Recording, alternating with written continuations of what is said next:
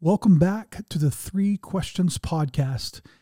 We are in season four, episode three. Doug, Daniel, and Randy will be answering these three questions today. Number one, if God is omnipresent, does that mean he is in hell?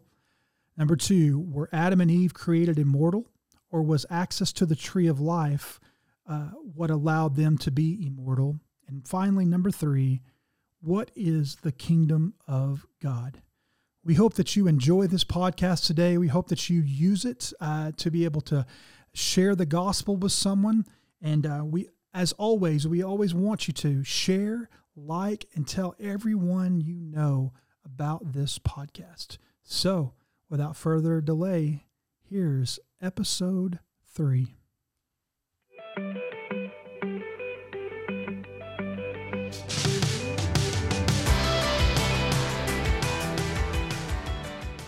Welcome to the Three Questions Podcast. We take questions from our church family, do our very best to answer them from a biblical worldview.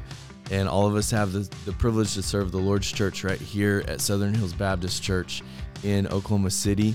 Doug Melton is our lead pastor, Randy Woodall is our pastor of missions and evangelism. Jeremy Johnson is our pastor of media and community outreach.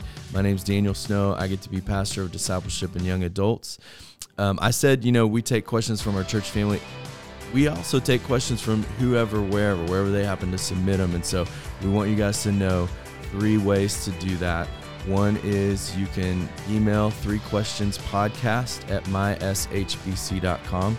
And that's the number three in, in that email address. You can go to the website, myshbc.com slash contact, or you can text 505 258 2076.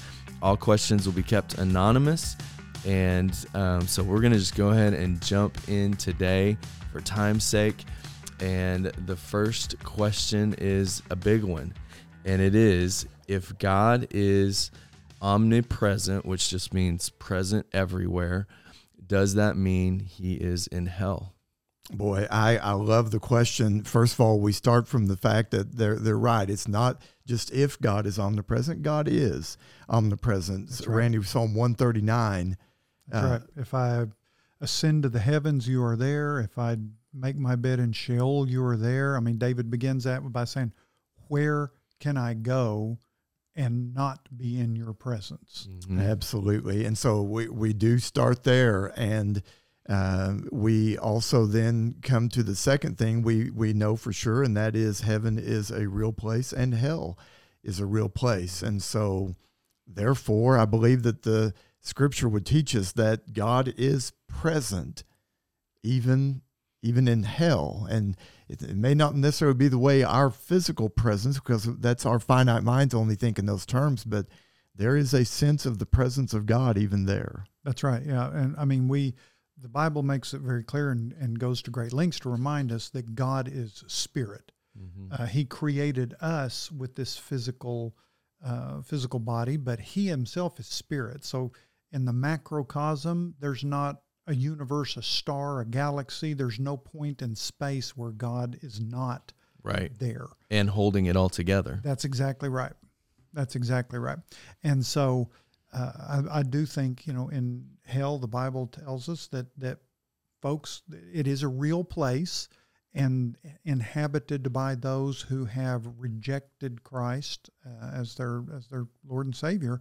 And I think that I think that's part of what the torment of hell is going to be is that God's presence and uh, is there, but you as as as a resident of hell are unable to to attain in, that, to enjoy, enjoy that. It, that's right. That's uh, good. It, in fact, that will be part of I think the the ongoing that that eternal dying part of hell is that knowing that you will never be able to enjoy that presence, uh, that the glory of of the Lord in your in your life.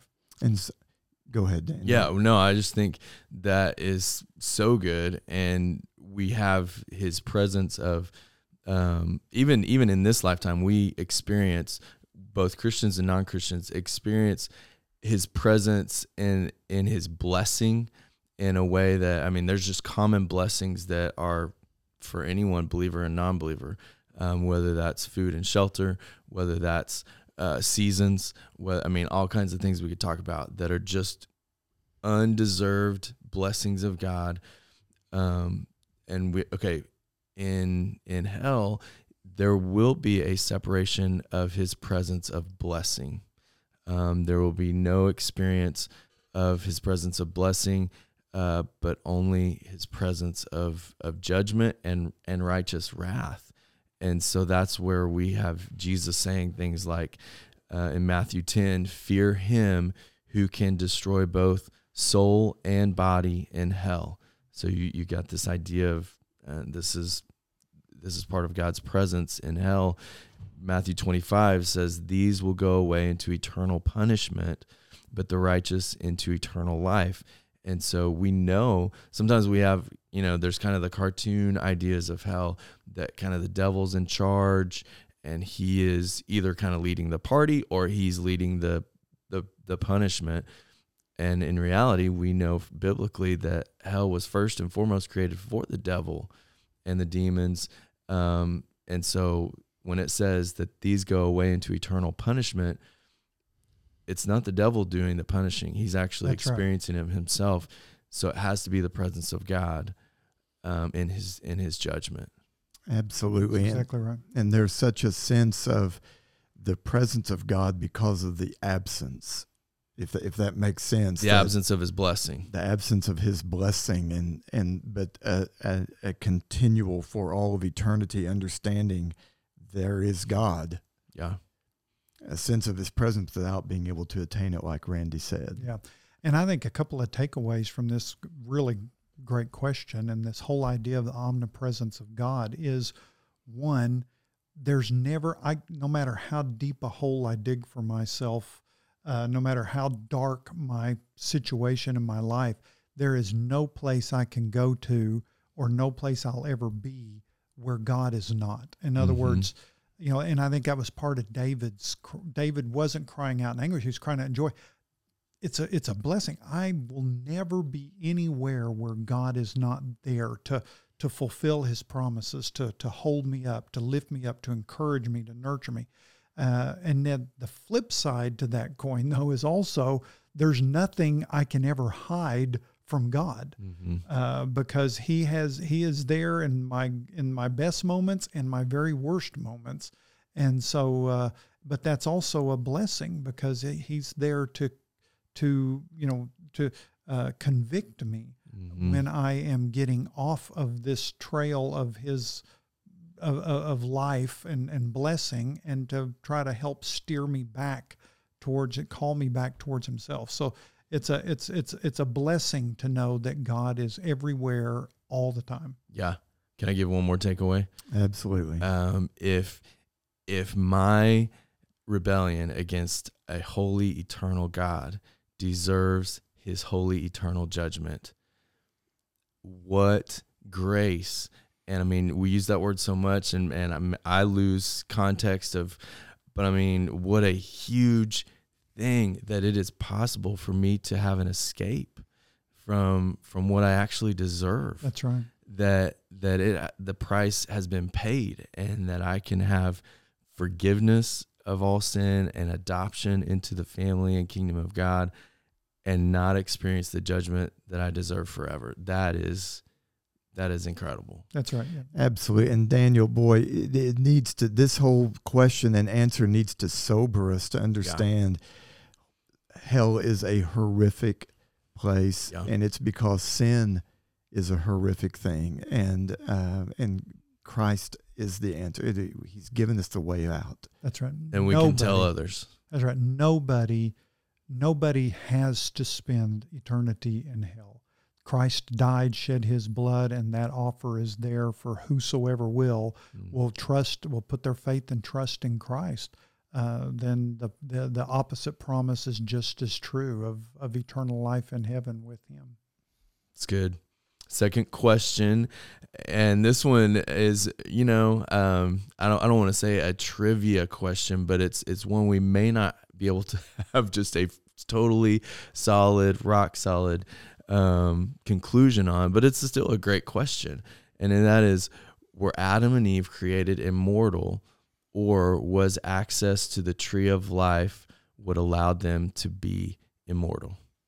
Yeah. And I love the way you introduced that, Daniel, because uh, I can remember in college there are the discussions can God make a rock so big he can't pick it up? Right. You know, okay. You know what? Let's go do something else. Let's go throw the football around. Some of those Were you having those conversations at Dean's Bean Scene and in Shawnee, yeah. Uh, you know, Doug was hanging out at all the cool places. yeah, um, the mental gymnastics that are required to go through s- some type of answer. But uh, this question is not along that. There are some really good points to ponder Mhm. in that. And first of all, I think it helps us to remember we are created immortal in That's the right. sense of we will always exist. Our soul, the real me, the most important part of me is not my physical body. Most important part, about all of us is what's on the inside, the That's right. soul. that's right. He breathed into me and I became a living being. That's the most important part. Yeah, exactly right. I mean, Genesis reminds us that the body was formed from dust, but it was just dust until God breathed life into Mhm. it. And so it's that life that is immortal. Uh, and and so uh, that, that I think that's the big question we need to look at is uh, you know is this physical body you know going to last forever? No we know it's not. In fact Mhm. jesus you know bible says ashes to ashes dust to dust. Mhm. that this is going to return to its original form which was just dirt. But you and i scripture says god knew us before this body was ever conceived or born. So uh, life the, the the part of us as doug said that's important is is eternal. And and will live on eternally again back to question one whether that's in a state of eternal blessing in god's presence or a state of eternal dying in that inability to obtain or to reach out to god's blessings Mhm. Yeah, eternal life or eternal death. right and uh, you know, it it seems to me I'll go out on a limb, um, and I could totally be wrong, but just it seems to me that in God's providence and in His plan, that the tree of life was giving them immortality physically because that's what God in Genesis three he specifically cuts them off from uh, in the garden and and sends them out of the garden and even puts a guard uh, an angel guard so they can't get back to the tree of life. And that's what then means that death will be a reality for, for humanity. And then we see the tree of life show up again in revelation 22 talking about the new creation and uh, the final state of the kingdom of god.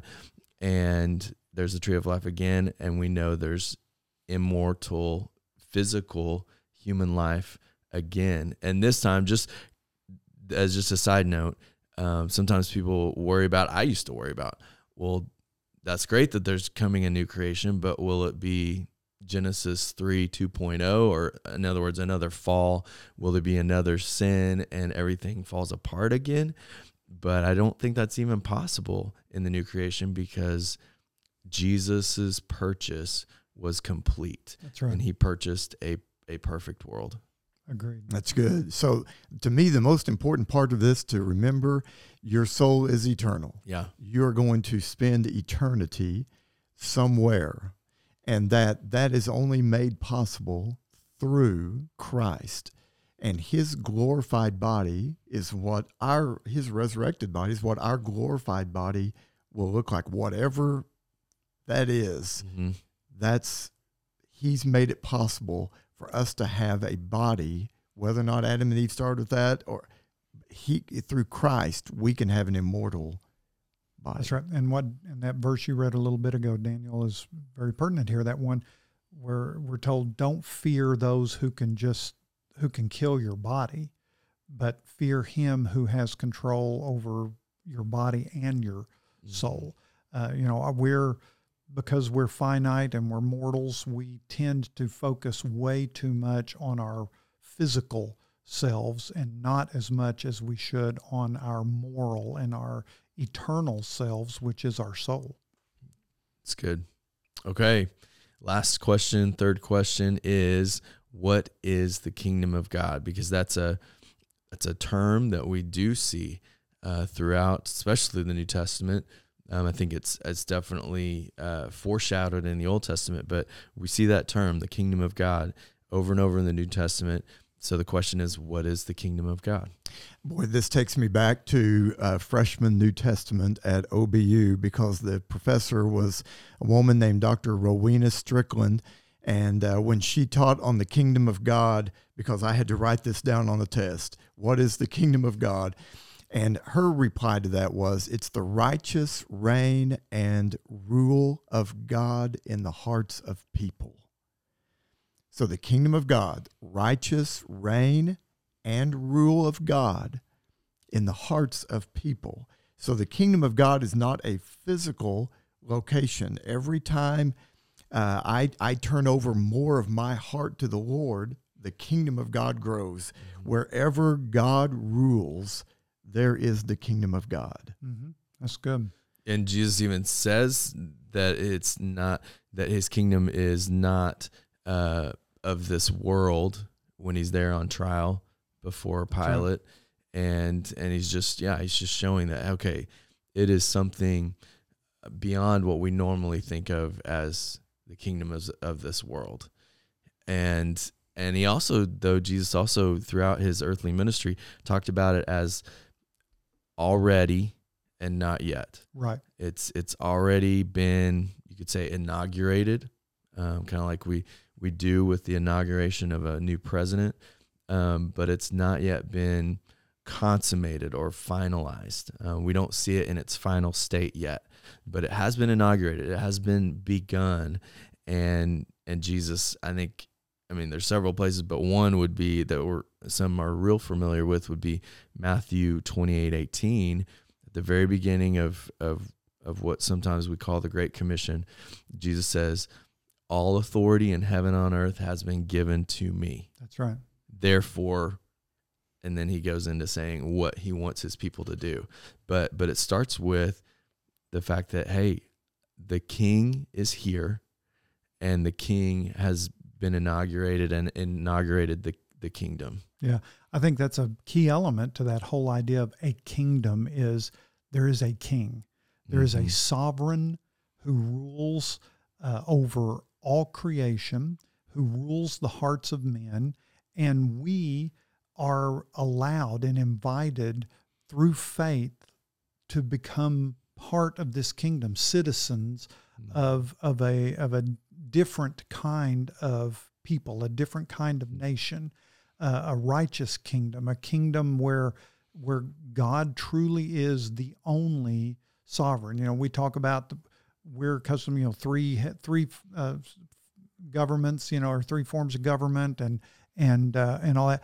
This this doesn't this isn't like this. This kingdom has one mm-hmm. ruler, and he's a good and a gracious and a just uh, ruler, and and we're invited to be a part of that. We in fact we're even told to be ambassadors mm. of that kingdom, and so. Uh, uh, the kingdom of God, like as Doug said, it's not this phys- a physical thing. It's it's what it's who rules in our hearts and in our lives, and uh, and we, the whole idea of a kingdom is there's a king and then there are subjects, and that idea of being a subject is subjecting yourself of of prostr- you know of, of prostrating yourself forward, uh, you know down low and and submitting to the rule of a righteous king. Amen. Boy, that's good. and and so everyone, it, it's it's keeping in mind that God is ruler, so sovereign over all, right. and yet He is allowing Satan to be the ruler of this age, is what the the Scripture mm-hmm. says. Mm-hmm. He is Second Corinthians four four. He's the God, little G O D of this world. Mm-hmm. So that helps us then to understand the importance then. So then where's the kingdom of God? It's in the heart. Everywhere where God is is ruling over a person's heart, there is the kingdom of God because right now the prince of the power of the air is in this world. And Yeah. everyone's going to be a citizen of one of those two That's kingdoms. exactly you, right. You are either under the rule, under the authority, and part of that family or that kingdom of God, or of this world. That's right. So every time someone puts his or her faith in Jesus Christ as Lord and Savior, the kingdom of God grows. Every time a believer uh, submits further, even more to the lordship of Jesus Christ in their heart, the kingdom of God grows every single time. Yeah. We get to be a part of his plan to expand his kingdom in all of those things. That's right.